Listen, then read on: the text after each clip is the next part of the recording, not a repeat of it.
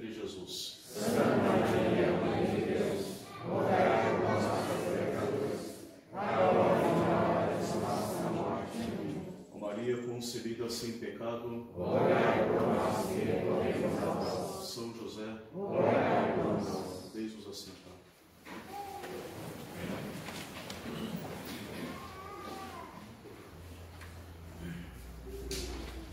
foi levado pelo Espírito Santo ao deserto para ser tentado pelo diabo, pelo diabo.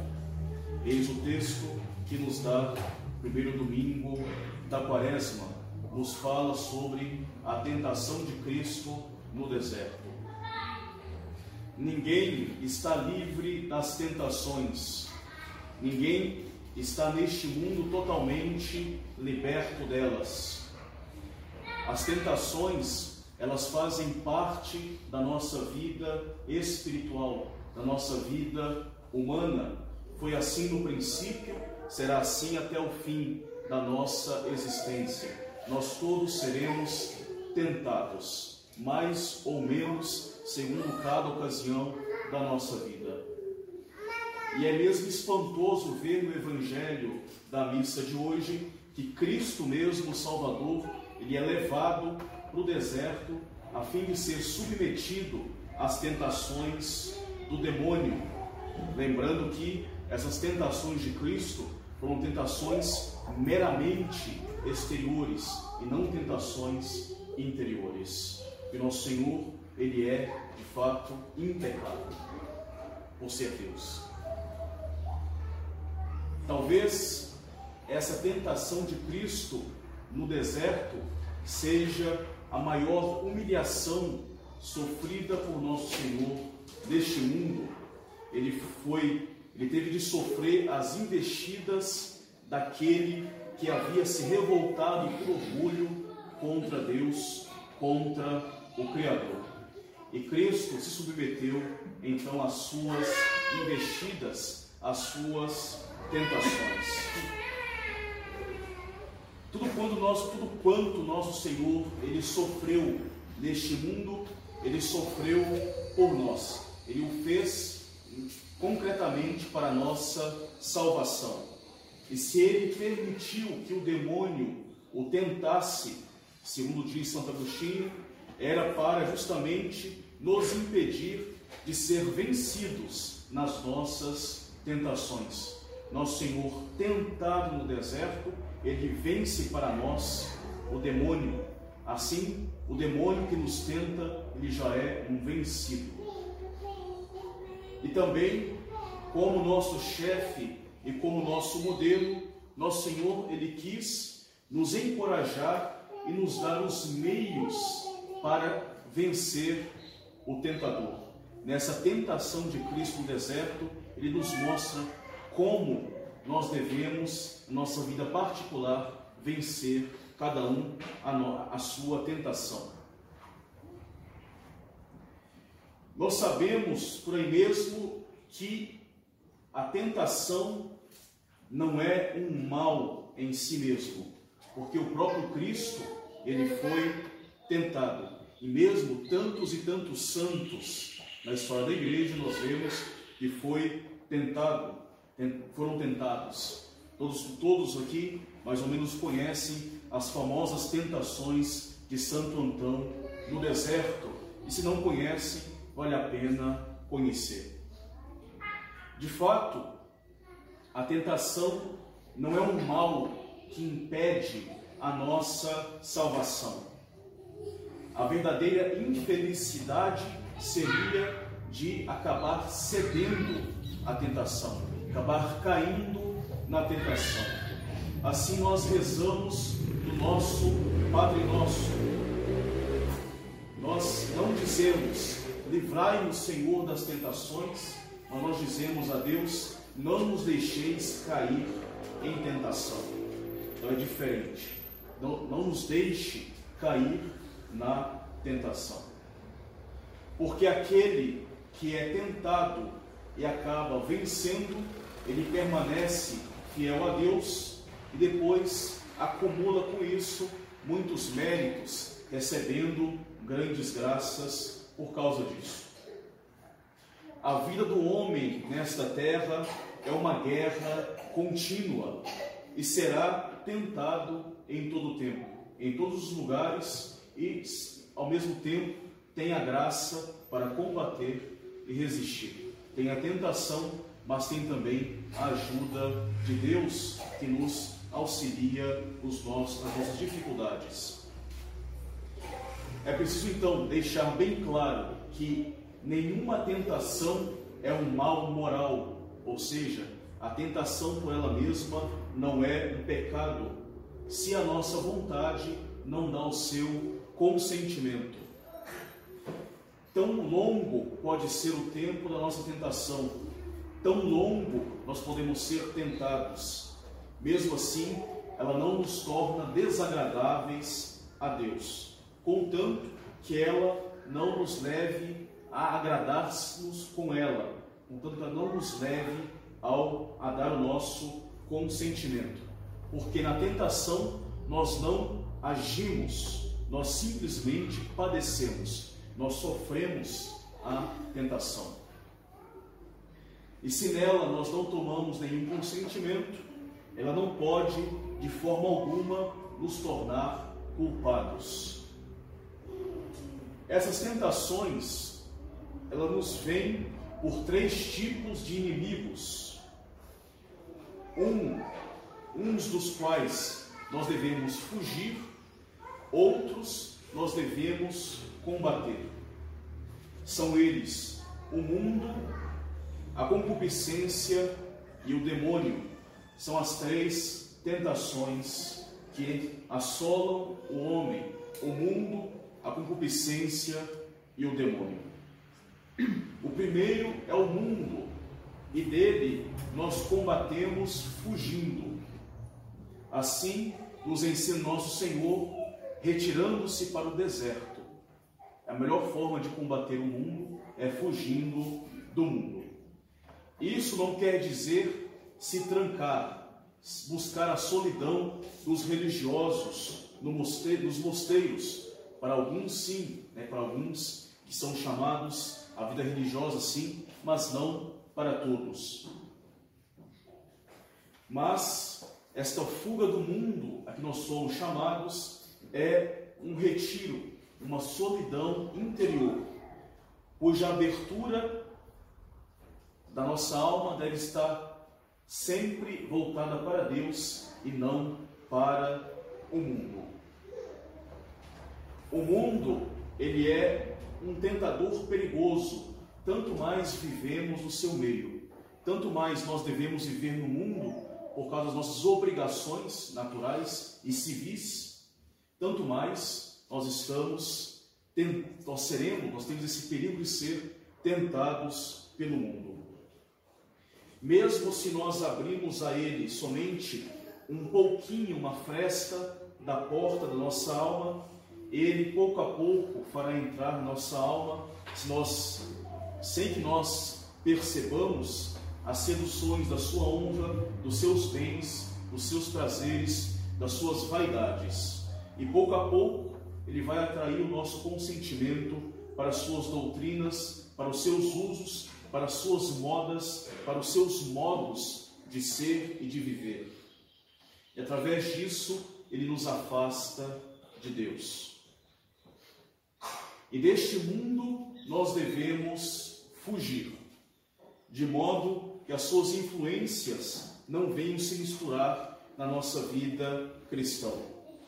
Deles, dele, do mundo nós fugimos pela vida de oração, pelo apreço à nossa vida familiar, pela frequentação de boas pessoas, buscando também estar convictos da nossa fé diante da nossa sociedade, diante dos homens. Devemos pregar com os nossos atos, com a nossa vida virtuosa, nosso Senhor Jesus Cristo diante dos homens. E com isso nós fechamos as portas para o mundo.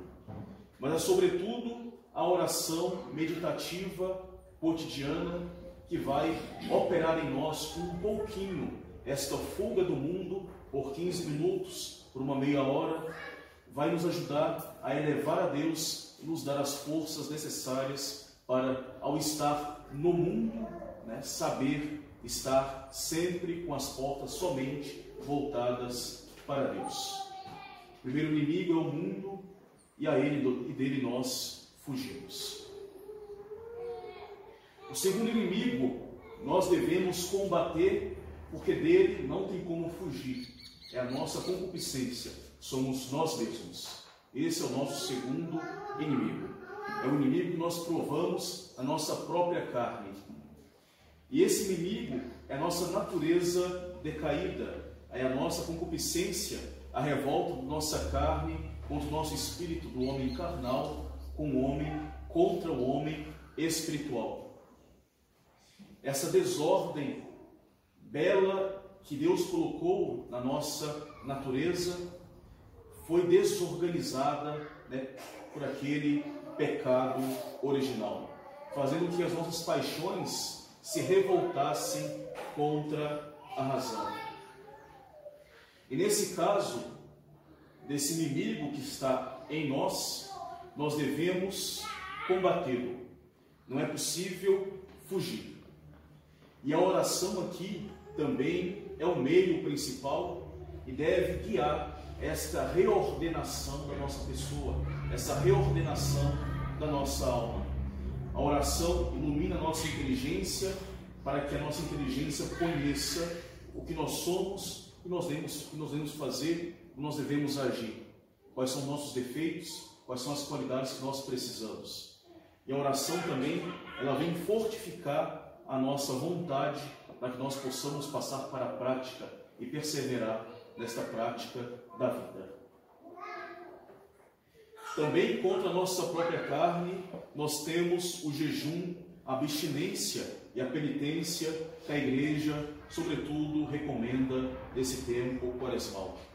Enfim, o amor às virtudes e a busca por praticar as virtudes. E buscar praticar as virtudes vai me ajudar neste nesta minha reordenação, neste meu domínio de mim mesmo. Quando eu conheço as minhas dificuldades em tal ponto, eu vou me empenhar, ou devo me empenhar por conhecer a beleza da virtude que eu mais necessito e quais são os meios que a igreja me ensina para alcançar esta virtude. E para isso, se eu tenho alguma dificuldade num ponto ou em outro, eu posso, é muito bom, eu posso me dirigir aos, ao conselho de um bom sacerdote que vai me ajudar a orientar na, na busca por uma virtude. Assim, se o meu problema for o orgulho, eu vou buscar conhecer a humildade e os meios de praticá-la. Se o meu problema for a impureza, vou buscar conhecer a castidade e os meios de colocá-la em prática. Se for a avareza, eu vou conhecer a generosidade. Se for a gula, eu vou buscar a temperança e assim por diante.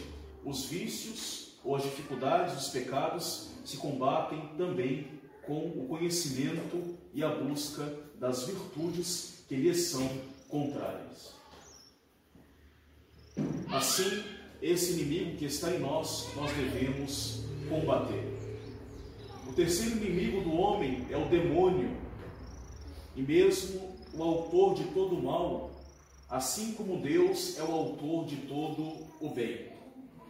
É o inimigo, o demônio é o inimigo mais interessado na nossa perda, porque é uma pessoa. O demônio é um ser, é um pessoal.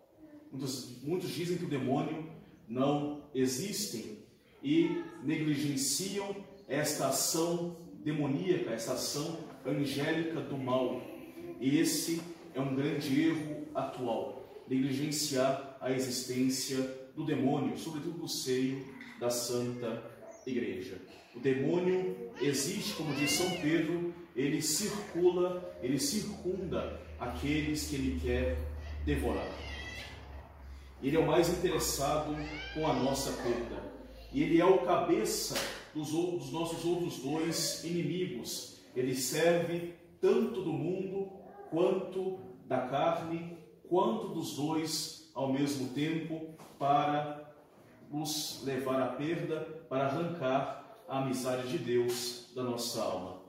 E contra este é preciso tanto combater quanto fugir, segundo os meios que ele move contra nós. Se ele move os meios do mundo, preciso fugir. Se ele, se ele move os meios da carne, é necessário combater.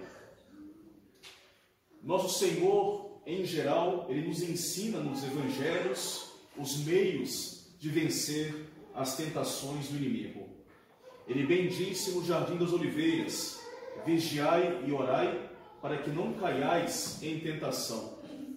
O espírito é forte, mas a carne é fraca. Vigiai e orai.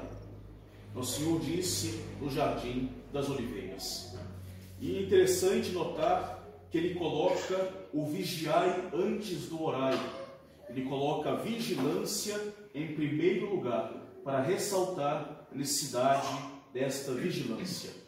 Porque uma alma que vigia, ela está sempre preparada para se defender, enquanto aquela que não vigia é como um soldado desarmado que o inimigo vai surpreender e vai fazer dele o seu prisioneiro da importância de vigiar.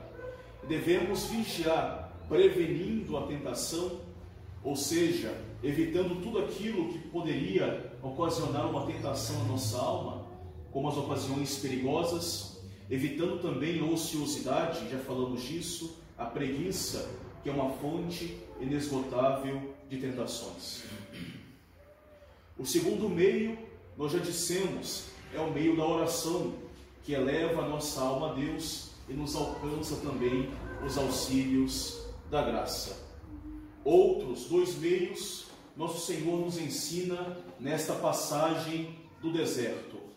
O primeiro meio é a mortificação. Nosso Senhor vai ao deserto e passa 40 dias a jejuar. Essa prática do jejum, da mortificação, da abstinência, da penitência devem ser, devem estar ligadas a, a uma dor pelos nossos pecados. É o que vai nos aconselhar, por exemplo, o prefácio do tempo da quaresma, que nos apresenta os benefícios do jejum corporal. Prefácio diz que o jejum corporal reprime os vícios, eleva a inteligência, nos alcança a virtude e nos concede ainda os prêmios abundantes pela prática da virtude. Alguém que reprime os seus vícios, alguém que mantém a sua inteligência voltada para as coisas mais altas e que alcança uma vida de virtude, é então alguém que saberá facilmente triunfar das suas tentações. Quando os apóstolos, certa vez, não conseguiram expulsar um demônio em nome de Cristo, nosso Senhor lhes disse: quanto a esta espécie de demônio, só se pode expulsar com os meios da oração e do jejum. Assim, a Igreja sempre aconselhou tais meios e aconselha, sobretudo, neste tempo da Quaresma. O outro meio é o estudo, é o conhecimento da lei de Deus, o conhecimento da doutrina católica, as boas leituras, as vidas dos santos, o conhecimento da sabedoria dos santos. Nós podemos, nesse ponto, observar que nosso Senhor no deserto, ele combate o demônio jogando contra ele citações das sagradas escrituras. Nosso Senhor diz, também está escrito, também está escrito. Nosso Senhor ele não dialoga com o demônio, ele joga contra ele passagens das sagradas escrituras. Isto mostra que para agirmos corretamente, nós devemos primeiramente conhecer a verdade, nós devemos conhecer a doutrina católica, a fim de não sermos enganados, para não nos deixar levar pelas astúcias do demônio. O demônio, no, neste evangelho, ele também ele tenta Cristo citando as sagradas escrituras, evidentemente tirando a passagem de fora do contexto e dando uma interpretação falsa, como fazem os protestantes. São verdadeiros demônios desta arte de tirar as passagens fora de contexto. Assim faz o demônio para tentar nosso Senhor. O demônio ele não nos tenta dizendo, faça isso, pode fazer isso, que isso é um pecado, isso vai ofender a Deus. O demônio ele não nos diz isso. Ele sempre nos tenta com o mal revestido de aparência de bem. E para resistir a esta astúcia do demônio, é preciso conhecer o que nos diz a Igreja Católica. A nossa vontade, ela só decide de modo veemente contra o mal e em favor do bem quando conhece profundamente a gravidade do mal e quando conhece profundamente a beleza do bem. E também essa passagem de Cristo no deserto nos mostra o quão é imprudente dialogar com o demônio, dialogar com a nossa tentação. Nosso Senhor do deserto não dialoga, ele repele o demônio com as sagradas escrituras. Assim nós não devemos raciocinar com as nossas tentações, nos expondo a uma certa angústia de uma dúvida se nós consentimos ou não. Isso, dialogar com a tentação, isso só gera inquietação, desânimo, alimenta o escrúpulo e, e faz da nossa, da nossa mente uma mente doentia. Porque uma mente escrupulosa é uma mente doentia. E vamos ter muito cuidado com os escrúpulos. Assim, com o demônio e com a tentação não se dialoga se ela persiste, nós devemos simplesmente persistir em desprezá-la. Se ela aumenta de forma considerável, nós também, a exemplo de nosso Senhor, devemos repelir a tentação com apego às coisas sagradas, apego às nossas convicções, apego à sã doutrina e apego à oração. Enfim, quando as tentações elas vêm, é preciso firmeza, é certo, mas também nós devemos guardar uma grande calma interior. O medo e a agitação só servem para aumentar, fortificar e causar mais tentações na nossa alma. O medo só serve para isso. É necessário então guardar uma grande calma de alma, uma grande calma de espírito, como se a tentação se tratasse de um simples nada, com devemos ter esse ar nem mesmo dar atenção a estas investidas. Lembrando que o demônio ele já é um vencido, um derrotado, ele não pode nos tentar acima das nossas capacidades, acima das nossas forças. Assim, caríssimos, essas tentações nós teremos sempre, mas também graças nosso Senhor não deixará de nos conceder. Cabe a nós então tomar os meios, sobretudo nesse tempo de quaresma, que ah, os textos das missas, das missas da quaresma, nos dá, nos recomenda né, tomar os meios para combater as tentações e depois confiar na divina providência que permitiu para o nosso bem que nós sejamos tentados. E a providência virá também nos dar as vitórias que nós precisamos através das armas que nós vamos empregar. Louvado seja o nosso Senhor Jesus Cristo. Para sempre seja louvado. Pai, do Filho e do Espírito Santo. Um,